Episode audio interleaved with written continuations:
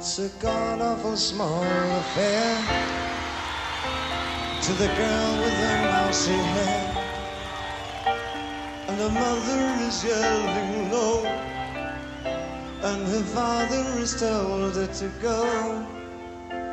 But her friend is nowhere to be seen as she walks through her sunken dream to the seat hooked to the silver screen.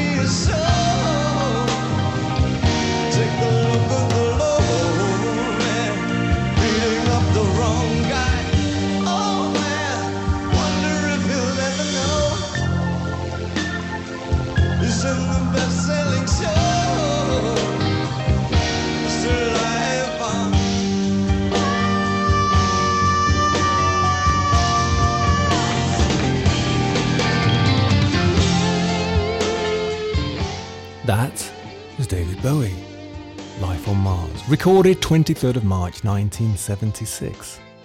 I'm Stephen Coates. This is the Bureau of Lost Culture, recorded 8th of October 2021.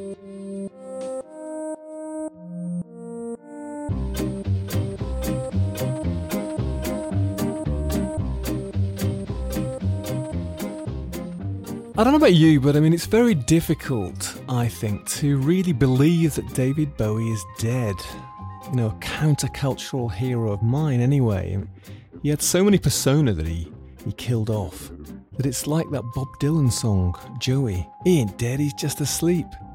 It's almost like he's out there somewhere, circling the planet like Major Tom. Anyway, the reason that I played Life on Mars, that version of Life on Mars at the beginning, was because that was from an illegal bootleg recording. And the subject of this week's episode is that countercultural artifact, the bootleg vinyl record. And this is a show that we recorded at Soho Radio in the pre Bureau of Lost Culture days. One of five we made around the theme of our X ray audio project a project dedicated to bootleg records, but bootleg records made in the Soviet Union of forbidden music and cut onto X ray film. The Bureau of Lost Culture is dedicated to digging up lost and half remembered stories, so I thought we might dig up one of our own and give it a new airing, particularly because in the next episode, we're going to feature the subject of the illicit use of musical recordings to make new tracks via sampling. And we've got two very special sampling guests to guide us through that wonderful subject. But the bootlegging onto vinyl record was a phenomenon that emerged in the heady days of the 60s, lasted right through to the 90s. You could call it a countercultural entrepreneurial activity that, given the existence of the internet, has been rendered almost completely obsolete. So let's travel back through time to 2018 when this program first aired.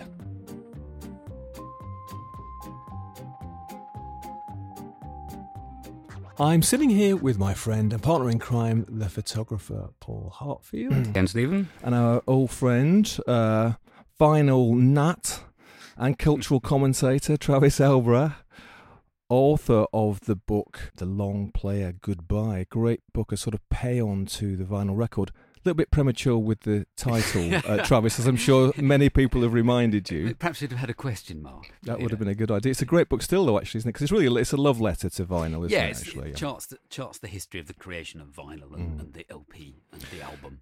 Right, and of course, vinyl didn't die, but I think you can probably say that one thing which is now dead, pretty much, is the bootleg record. But I wanted to say something because yesterday, uh, as I mentioned earlier, we were in here talking about the flexi disc, and Will, young Will, Soho radio engineer, came into the studio and he he picked up one of our collection of flexi discs and he said, "What's this?"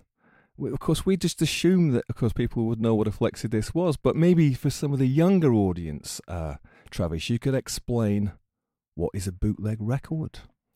Well, a bootleg record is a record that um, is often an illicit record. I mean, well, maybe we should unpick this a bit. I mean, there are, there's essentially there's the bootleg, and but according to the BPI, um, all bootlegs are essentially pirated material. They are you know, illegal or unauthorized recordings that are released not by the official art, by the artists themselves or by the record company, but they're released by possibly fans or people on the make, um, aggrieved former lovers, um, you know, dis, dis, you know, disbarred former band members, you know, whoever was, was particularly interested in putting these records out. But I mean, the word bootleg comes from the idea, it comes from sort of you know, brewing, you know, illegal liquor.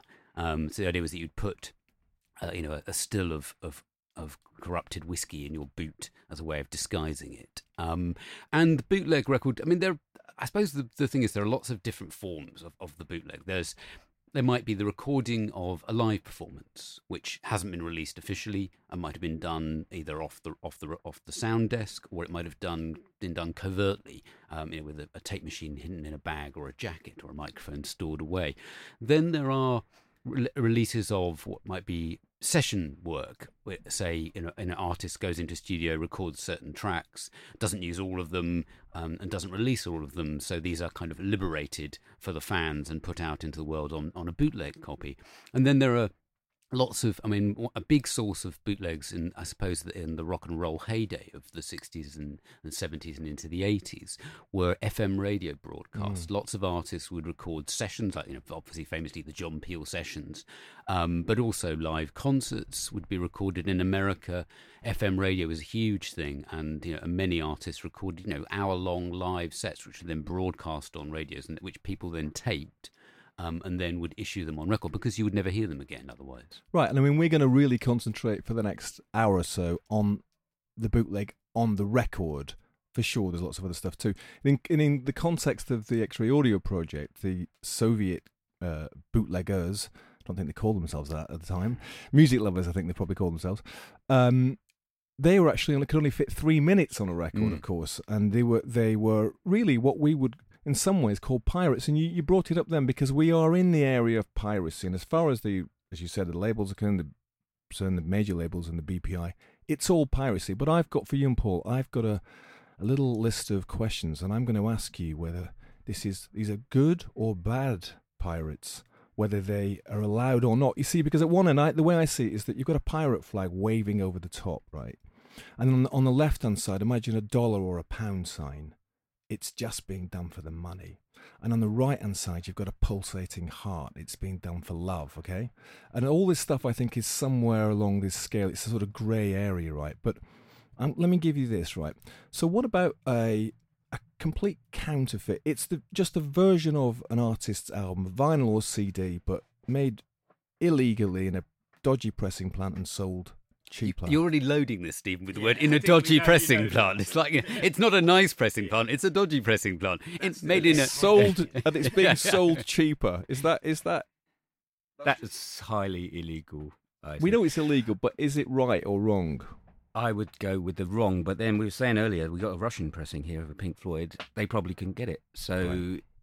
There's another argument. There's plenty of sides to each. Well, one of one of my stories about Russia is that when when I went there in sort of to play with the Real Tuesday World in about 2007 or something, um, they took me. Our host took me to the flea market, uh, as they did with all the British people who are over there or Americans, and uh, proudly took me to this store where there's a gigantic store where they had just knockoffs of all the, every Western album you could imagine. Quite nicely done. The printing was a bit odd, and if it had been a digipack, they put it in a in, a in a jewel case. Uh, and they even had a Real Tuesday World album in there because I'd actually had a track in an Orange Juice ad uh, a few months previously. I was rather warmed to see uh, my own album there, but rather saddened to see that they hadn't sold very many of them. uh, but I mean, that's a that's a knockoff, isn't it? So that or a counterfeit, we could say. Now, what about the illegal download? So uh, the new radio albums, head albums coming out. It's it's leaked and somebody puts it up uh, ahead of time just for anybody to download for free. Is that Travis? Is that right or wrong?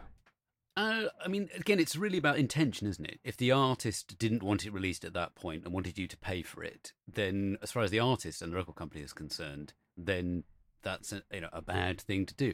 But obviously, for the fans expecting the new release and very keen to hear it, then that becomes it, that becomes the fans' justification, and lots of bootleggers, in a way, justify their actions under the grounds that they are um, just keen, you know, and want Right. to hear this stuff. Well, what about after the album's out officially, and somebody just sticks it up on a torrent site or something to download for free? Is that okay? I'd probably say no. I mean, I mean, it's Radiohead. Though, really, they don't need the money, do they?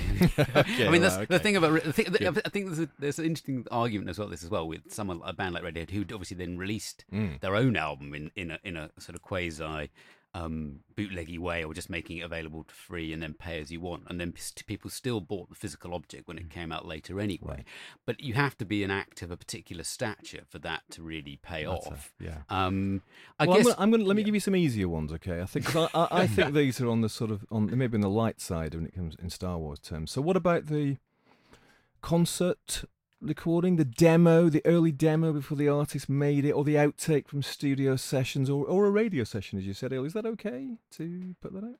I think it's a good thing. As a Beach Boys fan, you can get um, hours and hours, in fact, days of outtakes. Uh, I love that stuff. I love it. It tells you how it was recorded. You can hear Mhm. layers. You can hear it without bass. You can hear it without cello. Right. You can hear it separate vocal takes.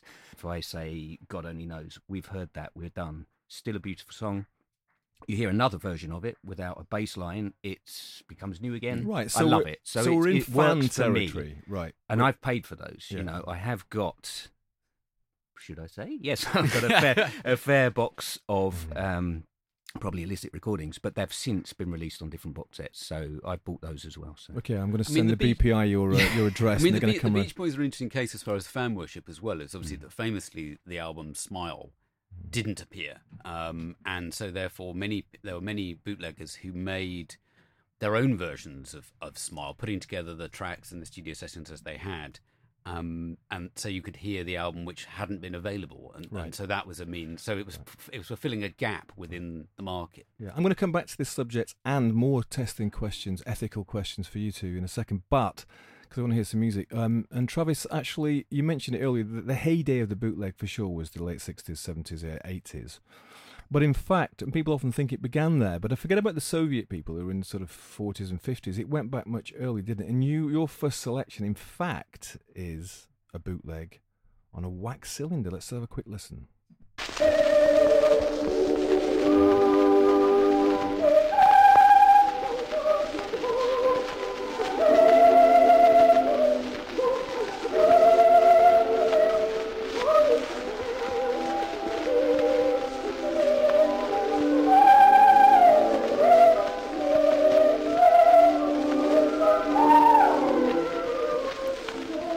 Was Johanna Gadski in 1902. Now, Travis, why that's on a wax cylinder? That's amazing. Why is that a bootleg?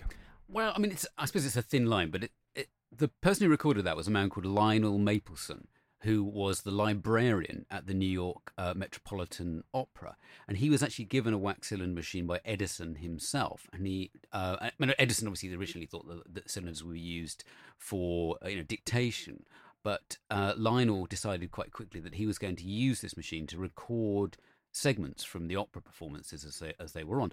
And, and this was obviously quite a cumbersome thing to do, to wheel this thing out and have it by the side of the stage. And obviously the cylinders themselves only last for a couple of minutes. Um, so he he he he, he collected a, you know a series of snippet recordings. I mean, some of them are hilariously bad, but then for sociological reasons they become immensely fascinating because you can hear you know people moving scenery around in a few of them, and you know and these other little ephemeral details. So I mean, he didn't really make them commercially available. So he's, he's not really a bootlegger, but the recordings were were done sort of illicitly. It wasn't Right. it wasn't wasn't really sanctioned that he should be recording them. And again, this legal matter. I mean, the, in as far as terms of copyright, at that point, um, the thing that was copyrighted was sheet music, Mm. um, and the live performance you obviously paid to hear. Um, but obviously, with the coming of of phonographs and then records.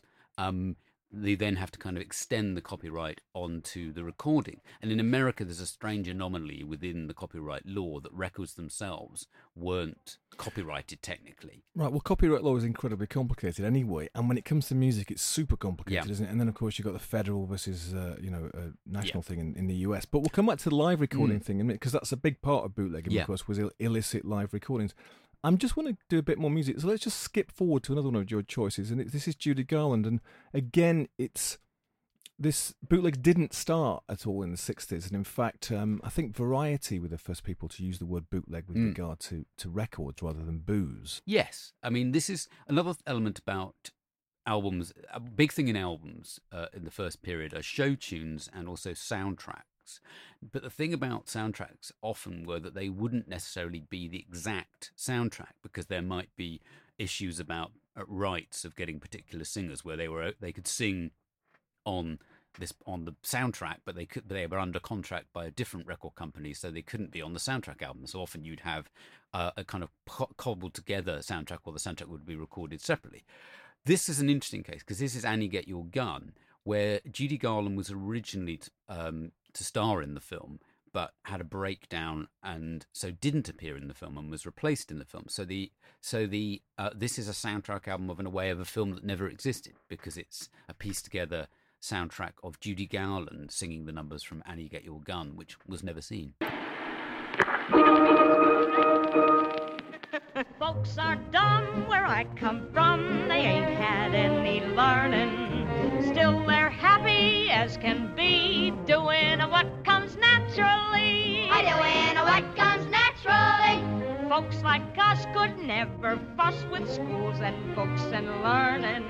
Still, we've gone from A to Z, doing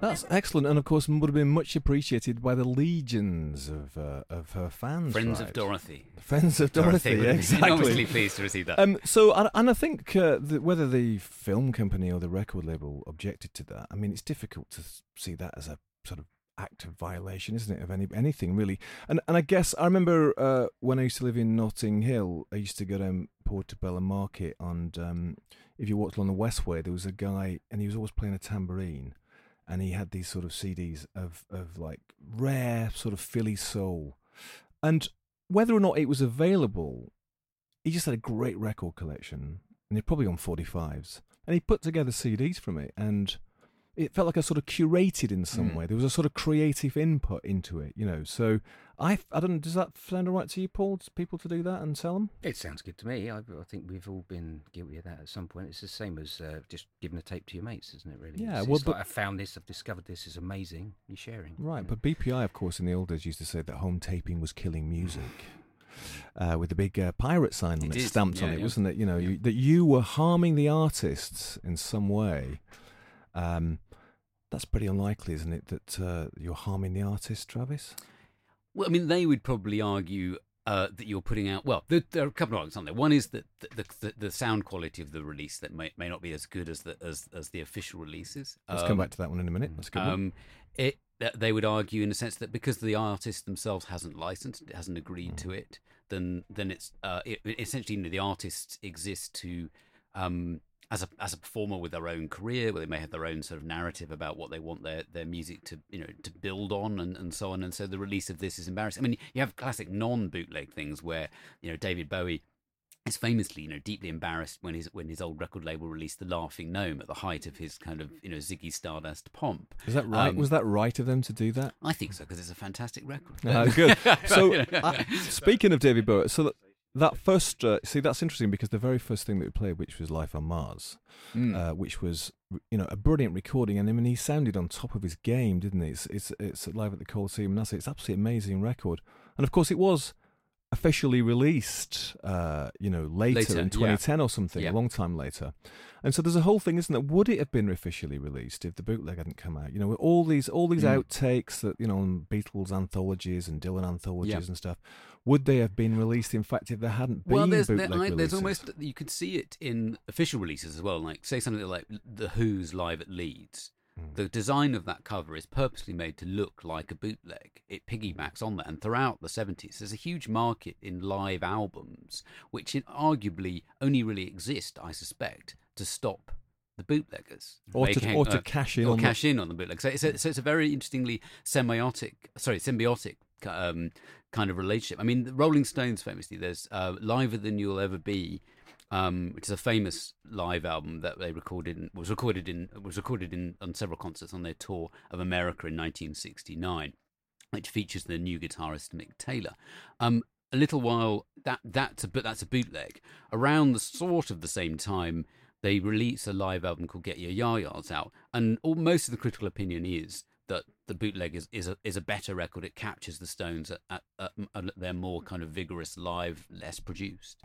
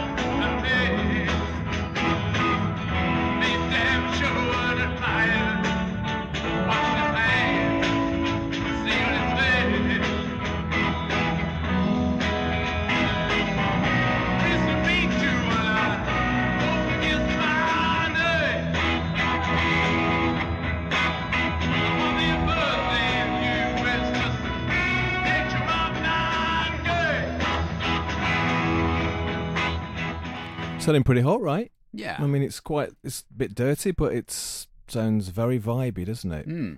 And I mean, uh, uh, the story about that, which is quite interesting, because of course that was the second massive bootleg for Ken and Dub, who Mm. who kicked off their career with a, a Dylan bootleg. We'll talk about in a bit.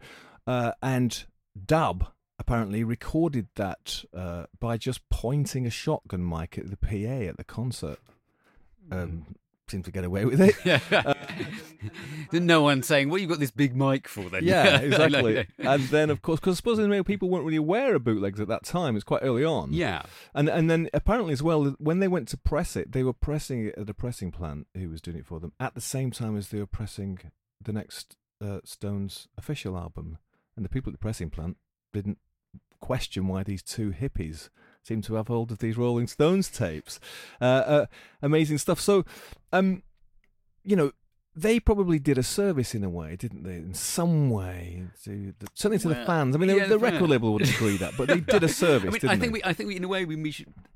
That being pretentious about it, we need to put it into some sort of context. This is the this is the late '60s, and there's an idea in a way that rock music and pop music is um, a you know a cultural phenomenon, and it, and it's still looked down upon by quote unquote mainstream society. Still considered degenerate uh, and daring and a bit dangerous. Um, and bootlegs are you know the idea of there, there's both a political and a musical and cultural underground which will be connected also to taking drugs, which are illegal as well. Um, and the and the bootleg record fits in nicely with that countercultural thing. You buy it from underneath the culture. You often buy it from behind the counter. It's not on on front. You have to ask for it or find it in a particular shop. So it, it the bootleg neatly segues into or segues into Siegs, what am I talking about? That neatly segues into the bootleg neatly segues into this lifestyle of you know that you're outside the law, you're slightly outside the law. But you know, by smoking dope in America in, or in Britain in the late sixties, you are you are a criminal. You can be mm. arrested, and and rock music and you know and funk and soul and other kinds of music are still looked down on. I think it's a very good point. I think you because when you discover, if I use another example like the Smiths or something, it's your band. They become Mm. big. You go back, you try and find everything they've ever done. You find a bootleg, they become your band again because not many people have got that issue. Yeah. So I think it is the ownership and uh, the fandom. and and I think it's Didn't also stop me buying anything. Yeah. Still bought everything. Yeah. You know, so Yeah. that's the argument. That- the, and that one of the arguments, of course, which was always used against bootlegs, well, against bootleggers anyway, is that they were competing with the official releases. The idea that you know you might buy the Smiths bootleg and you wouldn't buy the official Smiths album. Well, that was just ludicrous, wasn't doesn't it? I make any mean, sense. Yeah. It was the fans who bought the bootlegs, wasn't it? Well, and also the, there's an element of fan club exchanges. I mean, certainly Frank Sinatra, like little, but small local fan, Frank Sinatra fan clubs would exchange fan club only records, which would be you know, recordings of maybe radio broadcasts or radio acetates, which they would share among that group. And I think that that sort of subculture of you know exchanging tapes and all the rest of it, which has its, I suppose, is at its its pinnacle through a band like the Grateful Dead, who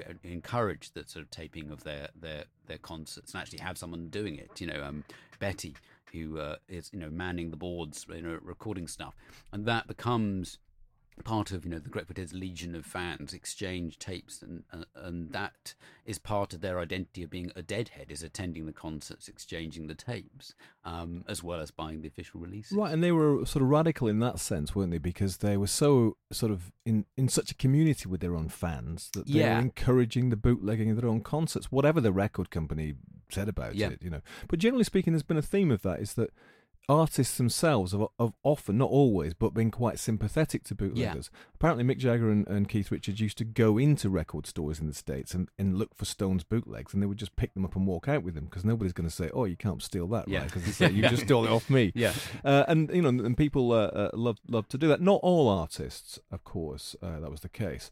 In fact, let me just read you um, a little quote and see if you can tell me who you think uh, said this. And this is an artist who who definitely didn't want their uh, own stuff bootlegged. I've just obtained the address of a man who, against all my requests, bootlegged the Kitchen concert in New York, and I'm considering exactly what to do. The traditional approach is that three very large burly men go round and inflict a considerable amount of muscular damage upon the body of the person who's bootlegged this. That's not my approach. I don't like having the idea of working through the traditional dinosaur structure of copyright law, understandably, uh, but I sense that I may have to do it because in a situation where normal requests from one human being to another aren't met by a decent, honourable response, one's violated. This situation simply can't go on. Anybody got any ideas who said that? Right, well, that was Robert Fripp, who's uh, notoriously against bootleg. Personally, I wouldn't buy an official King Crimson record, never mind an unofficial one, but he's got the right to say that. I do. He's well, sympathise there's probably at the with him in moment he's putting out the King Crimson be putting out these monster yeah, like just CDs issue like- after issue of after like- but but then I suppose he's a control freak and he's Mm. curating those very Definitely. carefully, and that's Yeah. that's that's Mm. that of course is the the issue, isn't it? But listen, I want to just move on to a different kind of bootleg, just briefly. We might be come back to the to the live stuff in a minute, but we have this Beatles, uh, of course, along with Dylan and the Stones, th- the most bootleg band in the world, and not just live concerts because they didn't do that many apart from early on, of course, but studio outtakes. Let me just play this first, and then Travis can tell us about it. Don't dig no Pakistanis taking all the people's jobs. Oh, get back!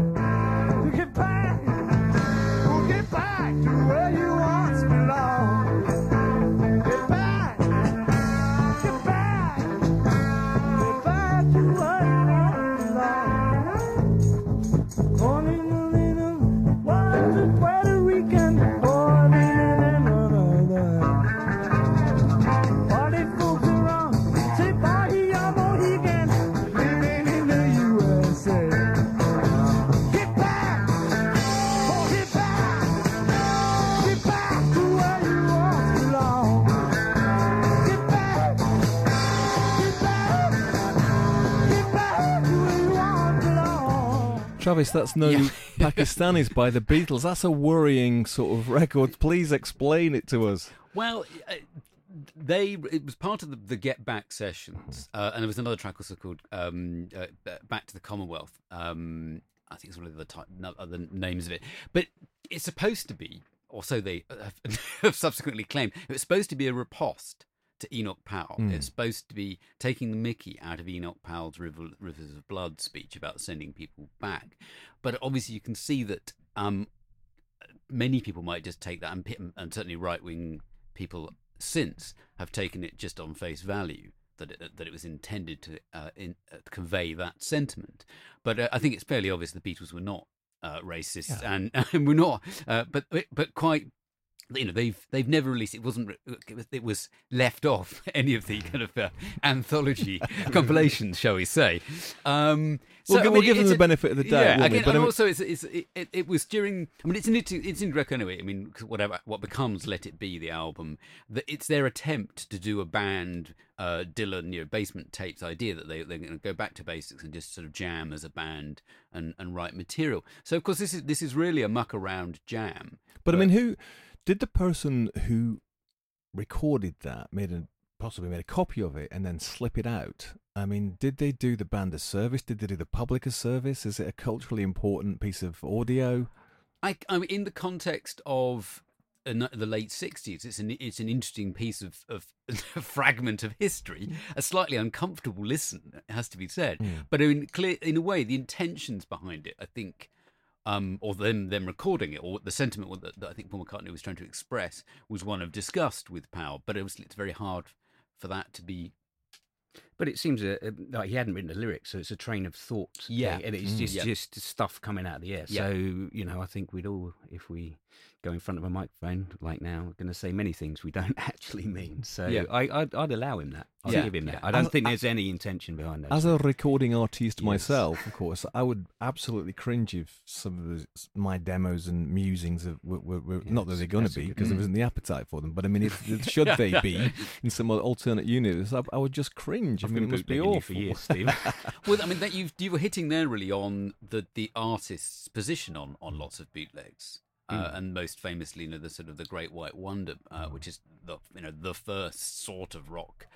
Um, it's it's the record that opens the floodgates of, of bootlegging. Yeah, well, that's a perfect segue. Actually, I'm just let me just start off with some music, and then we can talk about that amazing record. Okay.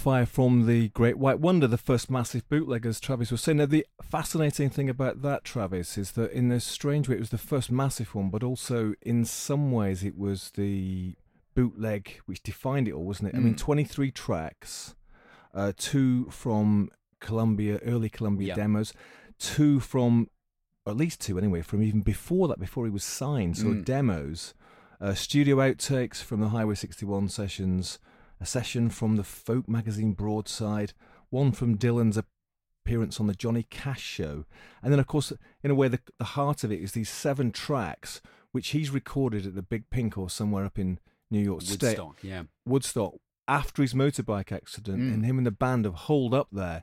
He's not. This is not an official thing. He's recorded demos, not for his own next album, but for his publishers. That's right, He's written songs Yeah. Th- then which like songs for other people Mm. to cover. They put them on an acetate, like which is a Mm. you know very basic sort of vinyl Of course, record, 40, yeah, 14 songs are 14 for, for- songs. for his publisher. and it's circulated amongst the industry only. Mm. Right, that's the idea. Then Yep. what happens? Well, it, it, it sneaks out, um, and some of them start being played on FM radio stations in the in the United States, and particularly on the West Coast, um, the sort of wild west of, of bootlegging, um, and um, and people are keen to hear them. I mean, essentially, I mean, Dylan has he's had his motorbike crash. He's sort of withdrawn, um, and when he re-emerges, um, he, he he's sort of more of a countrified singer. He's doing the John. Um, John Wesley Harding um, album, and then after that, Nashville Skyline, which sounds quite different to the pre-motorcycle crash uh, Bob Dylan. But in the in that time, some of these songs that he's placed with his publishers have been released. You know, uh, Peter Paul and Mary, Julie Driscoll, obviously doing Wheels on Fire, The Byrds, um, yeah, recording some of some of these songs which were demoed. Um, and there's a kind of a gap between you know the Dylan as was Dylan of the you know of um, Blonde on Blonde and you know and Highway 61 revisited and the new countrified version of Dylan, um, and alongside the rumours that he's been replaced by a you know by by a fake you know and, and he's died or whatever other nonsense stuff. Um, there's a hunger for for the you know for for something which is perhaps a little bit more like the older Dylan, and because they've heard these songs, they realise there must be some, and now these recordings are starting to be played on FM radio. Uh, Essentially, Rolling Stone runs a piece um, called you know the Basement Tapes, the you know the the lost Dylan album about these recordings which have taken place, and it, and that sort of feeds a, a, a deep hunger within the fan base for a, an album of these recordings. And so, um, you know, two gentlemen in, in California step into the breach and put together this Great White Wonder compilation album, which is not really all the basement tapes at all. It's like a, a hodgepodge of all sorts of, of They sort of curated it, didn't they? I mean, Yeah. one, Ken and Dub, and Ken's right. dad was, you know, ran ran a record store, Yeah. so he sort of knew the business. They were in distribution, I think, as well. They had a hand in the kind yeah, of and market. Dub, Dub a huge Dylan fan Yeah. himself, and and where they got the other stuff from, who knows? But they did sort of curate it, didn't they? Yeah. Stories is that they pre- pressed up 300 copies, Mm. You know, as young fans sort Yeah. of thing.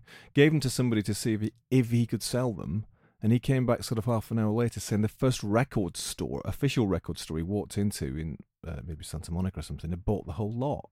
And then, of course, they just keep pressing Yeah. it and pressing it. And the story of that record, which is amazing, is then, of course, when people catch on that it's selling, other people start bootlegging their bootleg. And of course, when you're in the bootleg world, there aren't any ethics. Yeah, exactly. So other people start bootlegging it. And in fact, this record gets bootlegged repeatedly. and re- and new versions of New uh, ver- you know troubled troubadour i mean there are at the Mm. flower there are kind of all sorts of different versions of some which are closer to the basement tapes i.e. that contain more of those acetate demos and less of the recorded in his girlfriend's bedroom stuff um but it yeah it, i mean it's this it's a sense in a way that um because dylan isn't giving them the music they want the, the, the, again, the fans are kind of stepping into the breach, you know, and and, and there's all, throughout Dylan's career, obviously, there's this whole thing of, you know, he moves from being a folk singer to an electric thing, which annoys his fans, and there's people who think that's the, that's the proper Dylan, and then there's the the electric Dylan, there's the proper Dylan, but now he's gone country.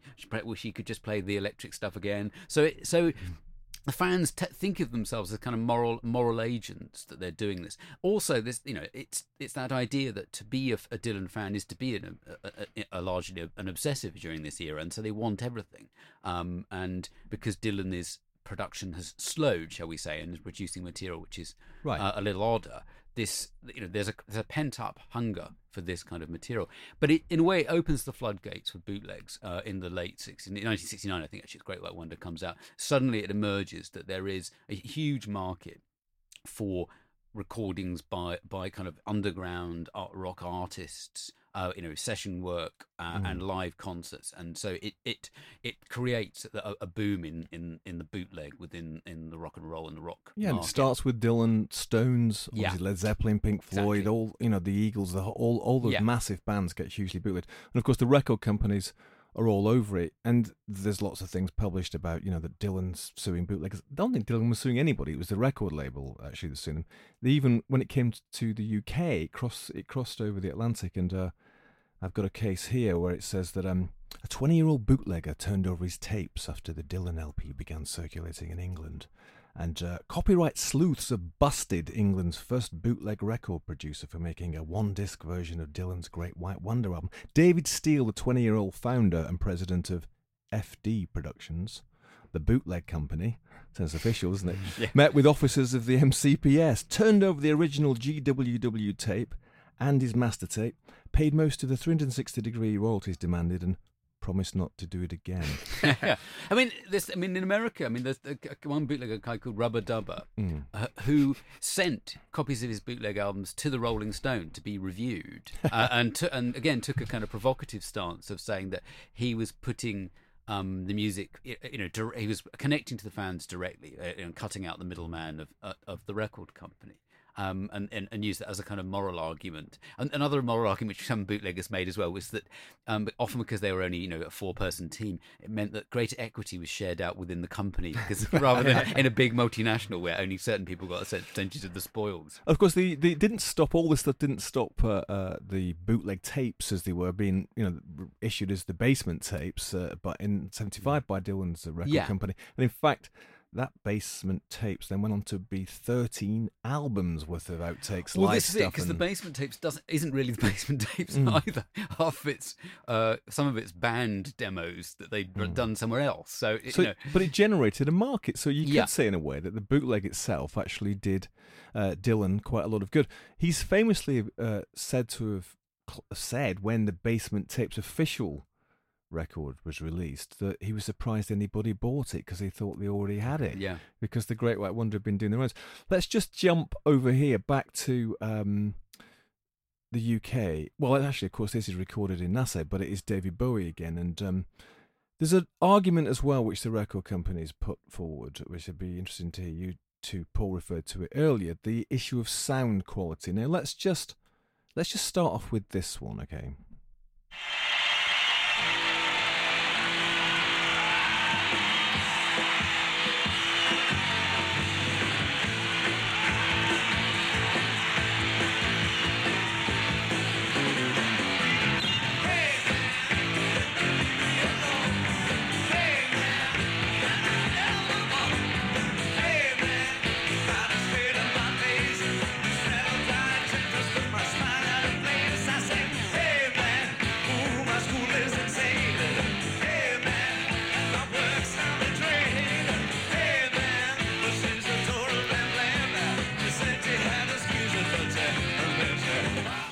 Okay, you got it. Keep that in your head. Is that all right? Hmm. And then what about this one?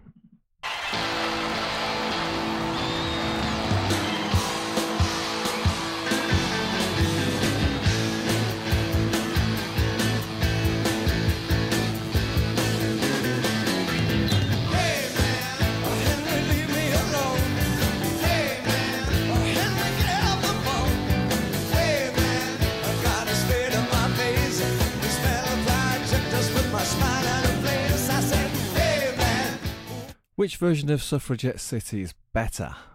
Paul, first or second? You- I'm going to say the first because that's the. I'm assuming that isn't the That's the- official issue. That's the bootleg That's the version, bootleg, Travis.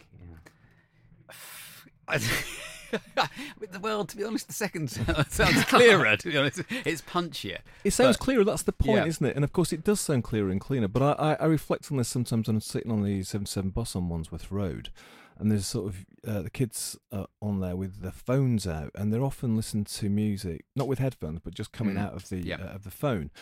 Um, and it sounds terrible, but it doesn't matter. And the thing about the Soviet bootlegs, just to sort of go back to them, is that a lot of the uh, records that we've heard and got, which were cut by these Soviet bootleggers, you know, uh, jazz, rock and roll records, the sound quality is absolutely appalling because of the technique. Maybe third, fourth generation copy, but also recording on an X-ray. It's not easy, as you know, Paul knows all too well. And you know, they didn't last very long and stuff.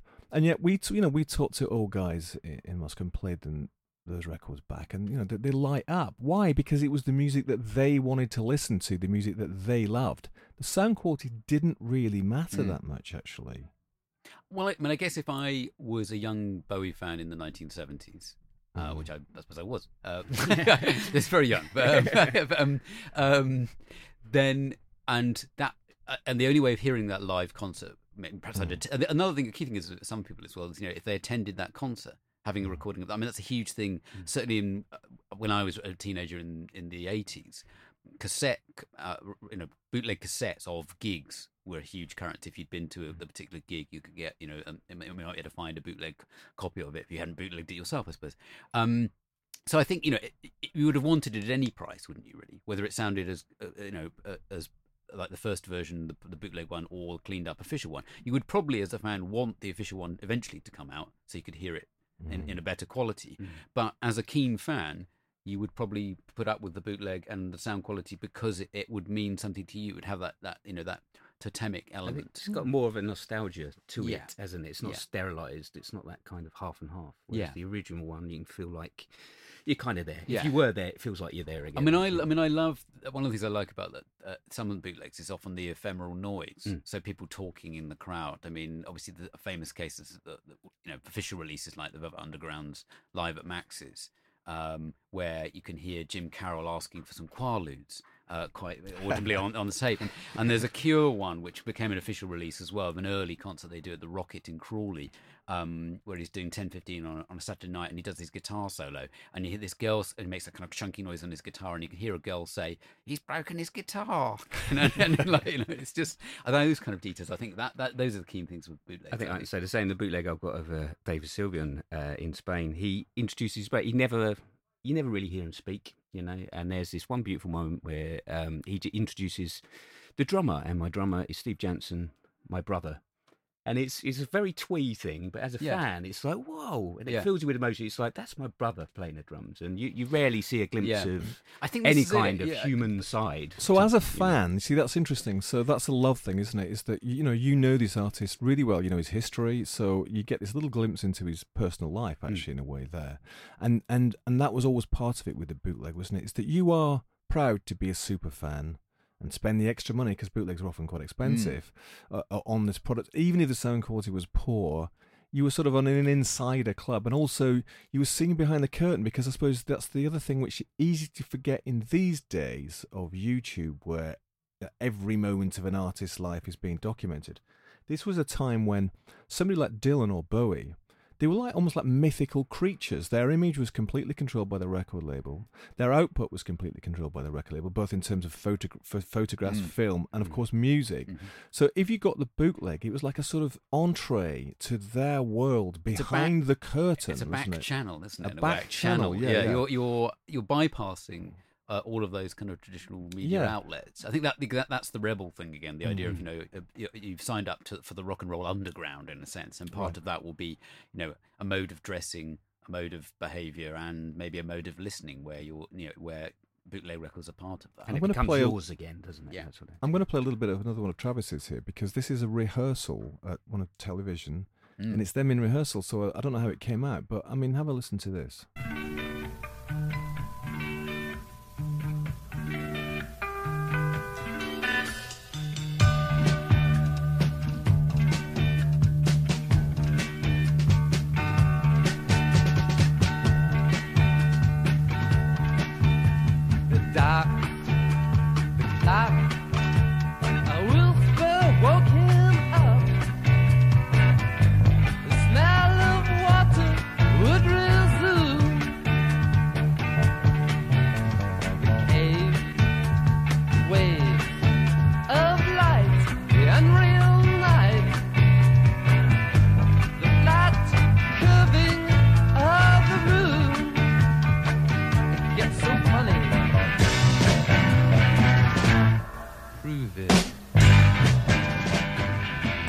Listen to more of that because it's all great, isn't it, Mm. Travis? That track, and and it's well, that's them rehearsing, but it's it's beautiful, right? Well, I mean, it- it's. Um, I mean, it's. I it's think that's actually them recording. Dem- they were doing some demos for Right. Eno and Richard Williams of Island Records. I think that's that's where that material comes from. And it was it was bootlegged and put out um, as a, an album called Double Exposure.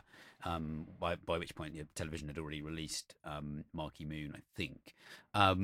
And it- pu- bootlegs are interesting for punk, I think, particularly because there's an idea that punk itself is a back to basics m- uh, movement, and it's a lot about the live performances, and, and also some of the groups didn't last that long or members left. So that's television i think with richard hell still in still as a member of the band. Um similarly uh, buzzcocks when howard devoto leaves the band there's a bootleg called times up which collects together um, all the recordings that were, were with the full original band. Um, but I think punk as well that idea that it's an under again another underground thing. It's a back to basics movement.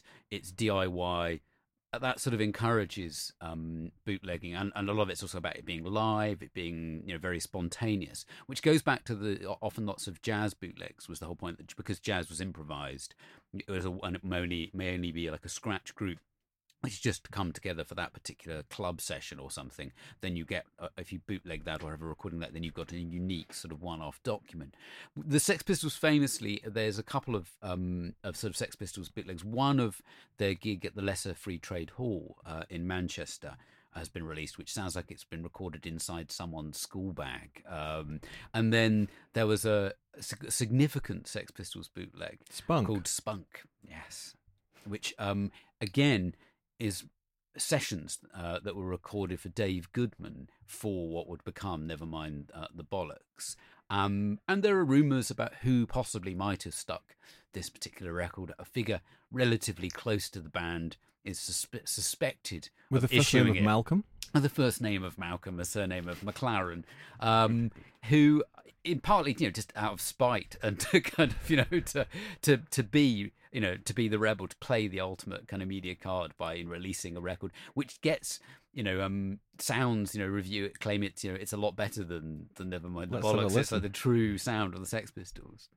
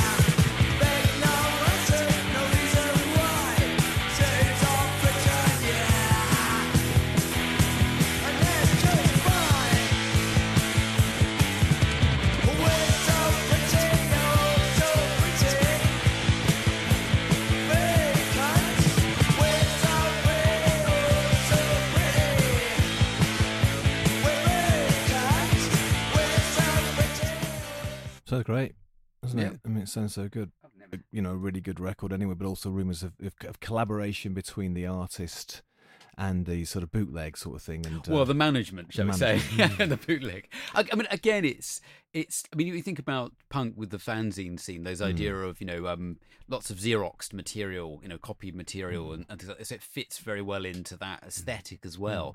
That you've got this, you know, this slightly. Um, hand fashioned uh, version of the record floating about. I mean, the the the, the center of the record has a has a kind of gun. It's like it's on blank records, is what it, what it says. So you know, the, the, the sort of pistol uh, shooting blanks. So there's always been this thing, isn't it, with the record labels or the BPI versus the bootleggers. Mm. And I just wanted to, uh, we were talking about earlier, there's this case uh, from the BPI, you know, here in the UK, where a certain, listen to this for a list of names David Robert Jones, also known as David Bowie, Robert Zimmerman, also known as Bob Dylan, Dave Gilmour, Roger Waters, whose first name is George, he keeps that quiet, uh, Nick Mason, middle name is Bentley. That you choose Roger over George is in itself interesting, I suppose. Like, you know, I'd rather be known as Roger. Roger. Richard Wright, Mick Fleetwood, Stephanie Nicks, John McVie, Christy McPhee, Lindsey Buckingham, Elton Hercules John, uh, Philip Wellens, I think that's slash Phil Collins, Stephen Hackett, Mike Rutherford, Anthony Banksy from some band called Genesis, James Page, John Baldwin, Robert Plant, John Bonham from Led Zeppelin, Ian Anderson, is that Jethro Tull, is it? Yeah. Plus the RCA Corporation, RCA Limited, CBS Limited, EMI, WEA, Rocket Records Company, Charisma, Chrysalis, versus Mick Jones from Camden, bootlegger, uh, who'd uh, been infringing all the above's rights by selling um, bootlegs Mm. and uh, presumably swooped on him Yeah. or in, in Camden or at Portobello or something, confiscated his stuff, and then not quite sure what he'd been doing. Maybe he was the manufacturer and and, uh, and uh, they sued him. But I mean, interesting cases of art- some artists in their careers at stages being very in favour of bootlegging. Bruce Springsteen uh, comes to mind. He he recorded quite a lot of concerts for FM radio in the states, and initially didn't seem to be too bothered about that happening because he thought it would help spread his music around America. Um, but then a little bit later on, he, he got a little bit sniffier with um, one particular bootlegger, and he and his record company um, you know, sued a woman called I think her name was Vinyl Vicky. I think was uh, was her, her bootlegging name, um, and you know, and she lost quite a lot of money, and and her, all her bootlegs had to be. Uh, You know, had to be destroyed. Um, so uh, sometimes artists can be complicit in this if they think it is to their their advantage. And I, and I think, as you alluded to earlier, there's an element where, and and Paul's great point about David Sylvian in a way is that they can add to our appreciation of them, and also in some some respects enhance the mystery um, of what it is they do well. Because a lot of bootlegs are of live performances or session work. So again, it's that thing of catching that little bit of a spontaneous performance or a performance that's not going to be repeated, wouldn't be on the official official list. So it's just being given this this extra detail. But the rarity aspect's gone, hasn't it? So it's like if you if you bought a bootleg in the seventies, eighties, nineties, you, you know, you were a member of a small club Mm. of, of super fans, and uh, no, it is on YouTube. You know, you can watch it all, which is great. I mean, I, I, I like that too. But it's it's the need for that's gone, and you know, I know Travis, you also made a, a radio series recently about about the antiques. I did. Uh, and uh, you know, aren't, aren't bootlegs? They're antiques now. They're valuable some of them things. are, yeah. I mean, this is the thing. Some of those, some of those bootlegs are Mm. worth money because they were very rare. At the, they were rare at the time. They're even rarer now. Uh, And the culture important because they had an amazing effect, as you said, on the live album, on the, the whole outtake industry. They, you know, they, Yeah. they let us know, as Paul says, about the, the inner life, the sort of secret life of fans peeping behind the curtain and stuff. And, but maybe there isn't really any need for them in that sense anymore. But apart from as this, maybe the collectors. Well, I mean, maybe maybe in a way nothing has changed. In in one respect, is that the superfan is still the superfan. The hmm. superfan that will buy everything hmm. will still be there buying those. In a sense, we have to remember in a way that the bootleg industry, while it was huge in the in the seventies and the eighties, was still it's a small part of the record buying public who was that fanatical enough to seek out bootlegs and collect them. Most people were quite happy with just the official releases. Well, I mean, I wanted to talk a little bit about, or Paul could talk about, a, a super fan of his acquaintance um, who used to go to concerts with. He used to record, uh, religiously record everything. And in fact, he he wouldn't let Paul even talk during the concert in case he spoiled the recording, right, Paul? I occasionally had trouble breathing next to him. Uh, us wasn't allowed to drink beer. We were Elliott Smith fans. Uh, I had a friend who, for some reason, I never really knew why, had to record everything we went to. So the DAT, personal DAT recorder had just come out. He religiously recorded. We'd have to stand in the middle of the room. It'd have to be uh, virtually to the centimetre between the two PA speakers, whether it was at Dingwalls, whether it was Hammersmith, you know, it doesn't matter on the quality of the PA. We would be uh, 90 degree angle, it was perfect. Whether there was a, a big angry man next to us, we'd push him out of the way and we'd have to record, and Matt would glare at people that were talking. Um, anyway, he managed to record, uh, I've got a set of 10 CDs, which I think are quite a historical document now, obviously, because Elliott Smith has passed. Um, some are great recordings, to be honest. There were things that happened. He's a brilliant guitarist. He missed some notes. He's sometimes out of tune a little bit. Um, but that's the beauty of live music, and I love hearing that. I'm so tired, I haven't